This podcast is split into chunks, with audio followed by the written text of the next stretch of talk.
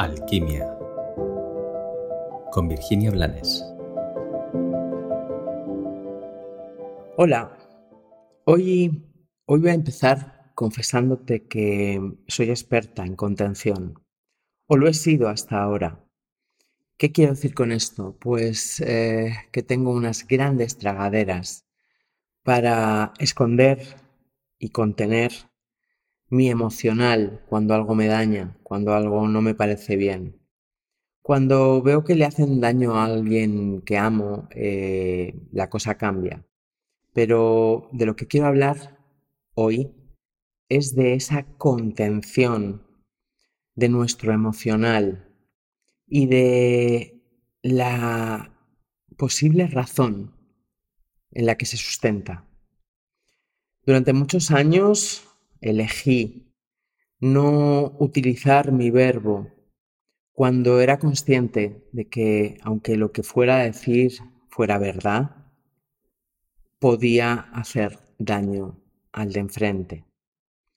Y así, sin darme apenas cuenta, me fui convirtiendo en esa experta en la contención.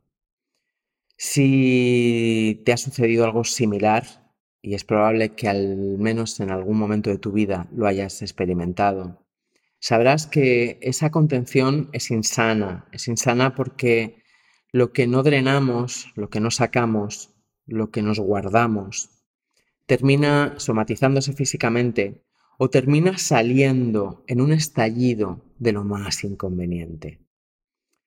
Años después reflexioné, ¿para qué ¿Desde dónde me contengo?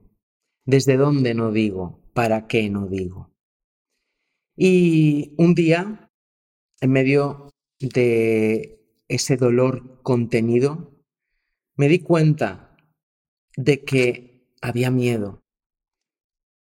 O llámalo si quieres, ausencia de amor por mí.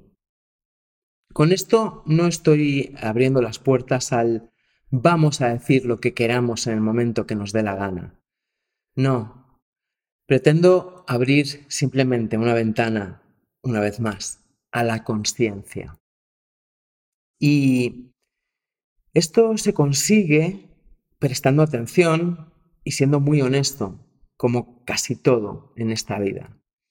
Entonces, eh, en el momento en el que algo nos mueva emocionalmente y se nos vaya a escapar una respuesta, tenemos que mirar si esa respuesta es una reacción automática y defensiva, porque ahí estaremos simplemente defendiéndonos eh, desde, una, desde un emocional infantil que procura hacer daño para que no nos hagan más daño. Y claro, eh, es preferible en esos casos callarse y revisar cuál es la herida que hay de fondo pero hay otros, otros casos, otros momentos en los que callamos y contenemos porque tememos que la expresión honesta de lo que estamos sintiendo haga que la otra persona desaparezca. Y esto no es respeto, esto es miedo. Y este miedo habla de una falta de amor a nosotros mismos, camuflada, pero tóxica, como cualquier falta de amor. Porque si a la persona que está a mi lado, sea mi pareja, sea un amigo, no le puedo decir lo que siento, entonces es que no es una pareja o no es una amistad que tenga que compartir mi tiempo y mi espacio.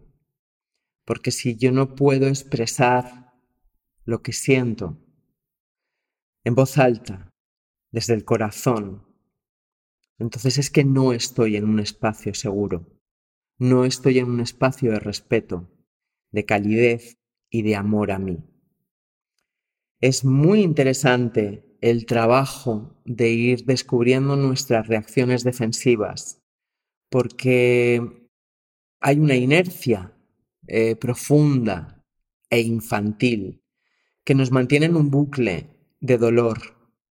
Pero cuando ya hemos trascendido e hemos integrado y hemos dejado de reaccionar porque hemos madurado emocionalmente, el siguiente trabajo es encontrar el punto correcto, el punto medio entre expresar y callar.